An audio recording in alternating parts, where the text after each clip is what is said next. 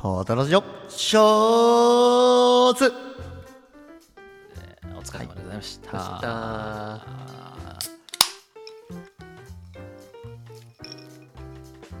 た。いやーお疲れでした。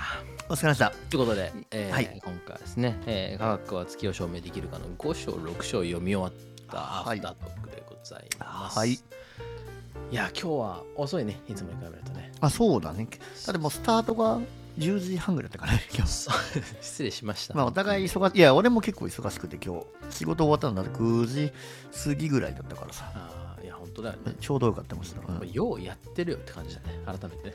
まあ本当だよね 普通ならこう疲れて寝るでしょ、だってもう9時半に仕事終わった人って普通デフォルトだったら帰って酒飲んで寝るでしょいや、そうですね。そこからね、もう一頑張りまあやっぱね前の1周年の収録でも言ったけどやっぱこのカタラジはどっちかというとこう睡眠とかそっちに寄ってるからむしろ回復回復するイベントなんだなってことにああ、そうですね、そうですね。まあそうそうそうそう。ね。そっち側として使ってるよね、僕らはね。そうそうそうそう。かつこれやることでちょっと頭もすっきりすると言いますかね。あそうだね。だからまさに睡眠だね。だから寝て頭すっきりさせるっていうじゃん。うん、確かにね。そうそうこれレム睡眠みたいな。感じなのかあそうレム睡眠。そう。覚醒状態でのレム睡眠もよく分かんなくなってきたけど。さ あ確かにちょっと睡眠の本とか読んでみたいね、今度ね。いいね。睡眠の本は面白そうだね。夢とかね。なんかあの意識の本ともちょっとあのジュリオ・トノーニさんのさあのうん。意識の本とも少しつながってきそうで面白そうじゃない？ああ、確かに確かに。うん。ちょっとそのあたりはね、ちょっと次のテーマの。まあありですね。候補ですすね。うん。はい。ということですけれどはい。も、改めて特集どうでした？いや面白いねやっぱね。うん。この本結局そのホホットハンドっていう概念をうん。全然知らなかった状態から。ホットハンドを知ってうん。でホットハンドないのかって思ってホットハンドあるのかってなるっていうそのすごいこの 波に乗せられこのホットハンドの波に乗せられてもうなんかねいいようにベン公園さんにスポーツジャーナリストに踊らされてるのが悔しくて楽しいですよ本当ですね。まあでもスポーツジャーナリストだけあって、踊れるようにしていただいてね。そう見せる書き方をしてるねやっぱね。本当に見せるからね。そう見せる書き方をして魅る力のみのもんね。そうそうそうそうそうそう。確かにね。まあでも最後のこの6章で至った結論はめちゃくちゃ面白かったね。うん。このファクトとしてはさ、う。んうん。まあ、ホットハンドがあるっていう話でしたけど、うんうん。なんであるのかっていうところでいくとさ、うん。結局僕らがその無意識のうちにバイアスでさ取り込んだりさこううん。排除してたりしてた情報っていうのを、うん。もう無差別に取り込んででその上で、うんえー解析をかけたらうん。うん相関があるじゃんってことが分かる。そうだね。そういうことでしょ？だからまさにあのエクソンとイントロン俺よく引用するけどこのイントロンにも意味があったみたいな話。だからこれではまあイントロンにも意味があるって話だよこれ。まさに。そうだよね。そうだよね。だからその、うんうん。無駄なものと無駄じゃないものが事前に分かるのかって話ですよね。あそうそうもうそう。そうの言い方をするとね、うん。もはやその人間ごときがその無駄じゃないって言っていいのかって話だよね。うんうんそうだよね。うんでこれはひいてはその進化のね、えっと、系統樹の話もつながるし、うん。うん。絶滅したやつが弱くて生き残ったやつは強いかっていうと全然そうじゃないじゃん。あそうだよね。そうだだよね。ううんんうんうん。つまりそれはある種僕らが解釈してるだけですから、うんうんうん。そういう話にもなんかつながってくるしね、うん。解釈するのと実際そこにある存在するっていうのは全然別の別ですよっていうそうだね。話を、ま前の収録でもなんか似たような話した気がするけど、そういう1周年の時にね和田さんがやる時にね話あそうそう。結構我々のこの通奏低音だよそれがね、うんうんうん。その考え方。そうね。そうね。うんうんうん。そう。でなんかその考え方確かに共感するなっていうのを思いながら、うん。まあ、ふとこの6章のファクトを知っ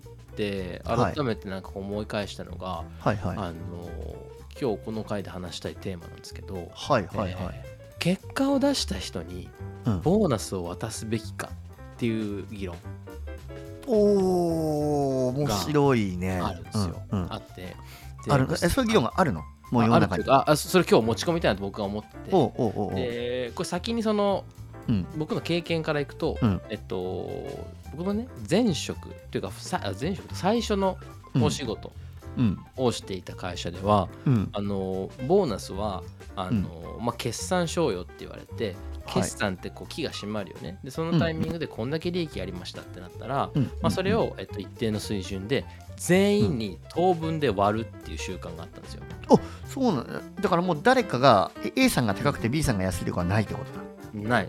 で役職が高い人と低い人の間での差分もない。えそうなんだ。全員の全員のうんがいたことによって、うん。えー起きた成果の取り分を全員でシェアするっていう考え方だったの。それ素敵だね。そう素敵だよね、うん。素敵。でうん。僕すごいいいなと思ってて、うん。素敵だなと思っているんですけど、うん。あのはいはい。これが今回の話にすごく通ずるなと思ってて。うんでなんでそういう配分の仕方をするのかっていう理由をね、まあ、その当時教えてくれたんだけど、うん。それはすごくよくってその要は例えばさ、ある時期にめちゃくちゃ頑張って仕事をしてたプロジェクトの中でもいいけどね、めちゃくちゃ頑張って仕事をしてた人と全然頑張ってなかった人がいたとしてはいはい普通のね考え方だと普通のっていうのもちょっとおかしな話だけうんど、うん。まあ常識的な考え方だと頑張ってる人の方が成果に対してより影響力を持っていたっていうふうに言うことができるだろうし、まあ普通に考える。うん。頑張ってなっかった人は、えっとうんコミットしてないじゃんっていうふうになる。たっっていうふうに、まあ、解釈するのが一般的だと思うんですけど、まあこれはそうだね。うんそうしようそうしよう。うん。そんなに違和感ない考え方だと思うんだけど、えちょっと待ってよと。うん。でもこの頑張ってる人が頑張ってる理由はもしかしたらこの頑張ってない人がいたから頑張れたからかもしれないじゃんといやか面白い。なるほど。なるほど。そう。この人が出した成果のうちこの頑張ってないように見えてる人が実は裏で手引きをしていた可能性がないとも言い切れないじゃんとか、まあそうだね。例えばだから頑張ってる人のこうメンタルサポートを頑張ってない人がしてたっていうそういう裏のストーリーが仕事で評価されないじゃんってそういうことでしょ？そうそうそうそうはいはい。まあ、今みたいなプロジェクトのケースで見るとあ頑張ってる人の方が頑張ってんじゃんっていう風になりがちだけど、例えばもっと広い目で見たら、うん。えー例えば病院っていうさ、えー組織の中にはさ、ドクターもいれば、えーナースもいて、うん。で多分ジムやってくれてる人とかもいるわけ、あねい？るいるいるいる。でそういう人たちが多分どっかのパーツいなかったら実は病院っていうして機能しないんだけれど。いや絶対機能しない。そうそう、そそのなんだけどでも実際はさ、その中でさもうこう序列があったりとかさ、ね。強弱があったりとか、うんね。まあ少なくともこう捉えられてしまうわけ。でそれって別にあの、わいいとか悪いとかじゃないけど、うんうん。バイアスだよねって話なのよ。言いたいのは。いやバイアスだよ。うん。うんバイアスだよでっていうことなのかなと思いまして。確かに。いやそう病院っていう例えで言うとうん。例えばこう一般的にこうドク医者と看護師で言うと医者の方が看護師さんの給料がいいんだけどうんうん。まあそれは医者の仕事がさ高度に専門的だって言われてるからなんだよ。うんうん。でもそのバイアスの、っていう見地に基づくと高度に専門的ってなんだって話じゃん。看護師さんたちが患者さんと喋ってケアしてるあれはあの仕事は高度に専門的じゃないのかってその俺がカテーテルしててこれが高度に専門的なのかって言われたらそんなの分からないじゃん。そうなんだからミントさんおっしゃる通りでうん俺もそれはまあねお金もらってる身分でこうねいろいろ文句言うの文句言ってるわけじゃないけどおかしいけど でも別にあの俺が今その看護師さんたちより高い給料もらってるのはたまたまだと思ってる別に、まあ、たまたま今高い給料がもらえてるだけでそれがいつひっくり返ってもおかしくはないなって。俺は割とそういう立場の人間ではあるんだけど。そうそうそうそうそう。みたいな話をねせっかくだからしたいなと思ってて、いやそうだねそうだね。う。それでいくとだからその、なんだろう結果に対する、えっと貢献度合いみたいなものが、えー僕らみたいな一人間の目線で判断できるほどシンプルじゃねえよっていうことを僕らはやっぱちょっと気づいてた方がいいと思うんですよね。いやそうだね。うん。そうだね。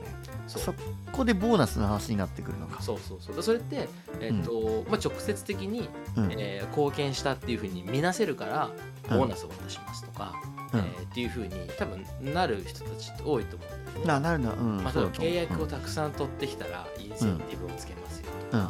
あるあるそういうのってそんなになんかよくある話だと思うんだうんけど、うんでもその人が例えばさ、うん。その、えー、と努力をしてそのうん。結果を持ってくるために、うん。その周りにはさそれを成立させるためのシステムだったりとか仕組みだったりするわけで、うんうんうんそこの部分っていうのは勘されずにその頑張りっていう見える部分だけを評価してよしよしを決めるっていうのは、まあもしかするとある場合にはナンセンスかもしれないし、まあ、ある場合にはワークするかもしれないしまあだからそういう目的によるんだけれど、なるほど。うん。さっきのバスケの話で言うと、結局全てのアクションが頑張りだっていう風に評価できるわけだ。そうで結局、要はサボってるのも頑張りだし働いてるのも頑張りなんだけど、うん。結局そのトベルスキーたちの時代俺たちでそのボーナスとか人を評価するっていうあの面では全時代的だっていう立場に立つと、うん。結局その我々はスリーポイントシュートと、うん。レイアップシュートをうん。同列に扱ってるっていうような、うんうん。まだそういう時代だったってことだよそうそうそうそう。だからカバとハムスターを一緒にしちゃってるんですよ僕らあそうそうそうそう。うんうん。でそれを解像度高く理解できてないのに、うん、うんとうん、もうすごく雑に扱ってる可能性があるよっていうああそういううだね自戒の念を持ってた方がいや確かに。持っといた方がいいしさっきの遺伝解析の話につなげると結局その人の頑張りみたいのを全部ぶち込んで統計的に評価できる何かがあったらいいなっていうすげえ雑なこと言うけど。そうそうそう。だから例えばその、うん。サボってる時間がある人とない人で、ある人の方が成果が高いっていうことが今後さ、出てくるかもしれないじゃん。まあ全然そこも含めてさ評価の対象に入れるとねだけど、うんうん僕らは、えー頑張りだと見えるものだけを使って評価するじゃん。あそうだね。例えば、うん。資料作りましたとかうん。プレゼンやりましたとか見える。うん分かりやすい、なんか成果につながりそうなもうんうんのばかり見て評価するけどもしかしたらちゃんと寝てることが一番相関がでかいかもしれないしもしかしたら、えー週末に映画を見てることがすごく仕事に影響してるかもしれないしうんうん。みたいなさそそういう風になっていくと思うんいやだよね。間違い。ないや最近この流行ってる言葉でさまあ俺がなんか一時嫌いだった言葉だけど見える化って言葉があるじゃない。こうんうんう見えるか見えるかってまあ最近もうみんな言ってるけどさむしろ見える化の時代だからこそこう見えないところにこうスポットライトを当てなきゃいけないなっていう。ああなるほどね。見えないところというかあの見ようともしないところ。自分でも見えてないところにスポットライトを当てないとその人のなんていうのねこう評価評価じゃないけどその人のことがわからないなっていう。まあ見えるかじゃなくてやっぱ聞く力の方がいいんじゃないですか？聞く力ですか？岸田さんみたいに。聞くいやい力やいや。あ聞く力ってももともともともとっていうのもおかしい。けど、ああ阿川佐和子さんってアナウンサーのね書いた新書のタイトルの力だと思うんですけど僕すごいあの割かし好きな本で、えー、そうなの、はい。見えるかだと見るってやっぱすごいなんかこう、うん。なんていうの？力の強弱を感じるね。見てる側がやっぱちょっと強者の側にあって見られてる側がかちょっと立場的に弱いみたいな感じがあるから。そう見るっていう言葉自体がすでにもうなんかそういう上下関係を含んでしまってるわけかだったら聞くの方がさ、聞き手の方がなんか下じゃん聞くだあ確かに。じゃあやっぱ聞く方がなんかいいかもね。謙譲語みたいないものなも聞こえる意味は含んでるそうそうそう。見るはなんか尊敬語みたいなよくわかんないけど。うん。まあでもだからでもそういうことで、うんうんその見える部分っていうのはやっぱりその、こっち側の価値尺度、もっと言うとバイアスにめちゃくちゃ依存してて聞くっていうのは相手に語らせることだから、こちら側の価値尺度とかバイアスがこうちょっと外れる可能性があるみたいな対比をすることはできるかもね。はいはいはい、はい、よりファクトに近い方に行くというかっていう言い方をちょっと素敵に言ってみたけど別にちゃんと冷静に客観的に見るやって話なんだけどいやー でも俺たちがどうしたらいいんだろうでもその聞く俺たちはある意味こう人に聞いてもらうものをさ作ってるわけじゃん。うんうんでももう俺たちのこのラジオ作品をどう聞くかなんてもう皆さんの自由だけどそうだね。そうそうそう。なんか俺らがこのなんて言うんだろう。その今ミントが最初に話したさ、そのボーナスっていう制度についてどう思うじゃないけどそういうことに関して何かしら手限でもないけどうん。できることないかなって思っちゃうよね。うん、うん。まあ、確かにね。確かに。うん。うん。まあだからまずはその、さっきの誰誰さんでしたっけ？最後に。言ってたさ。あの、うん。統計はね世界を理解するための。ああはいはいはい。あの人。あの最後。経済学者、そうそうそうそうそう、うん、最後の施設かな。えっ、ー、とねサマーズさんだあサマーズさんだね。うん。サマーさんが言ってたけどさその、うん。まあ、まずはん何にせよ世界のありようを理解するっていうところにこう、まあ、向き合う必要があるんじゃないのって話ね。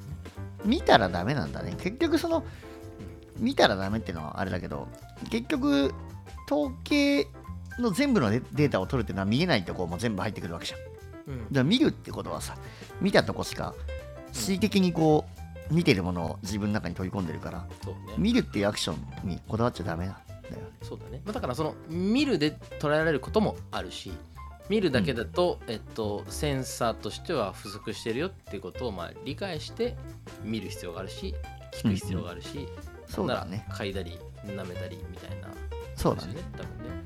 もう全て。ああそう。だね。理解した上でだから結局理解してなきゃいけないんだよ。自分のその得てる情報っていうのはすごいさまつなものとかその全てを全ての側面を情報として享受してるわけじゃないんだぜってことを理解してなきゃダメだぜっていう。そんな簡単に全部の情報を捉えられることなんてないよって思ってないといけないってことですね。そうそう。そういうことだね。思いがちだけど気をつけないとね。いやーちょっとなんか深い本だったね。もうそうだねめちゃくちゃいやまだ終わってない。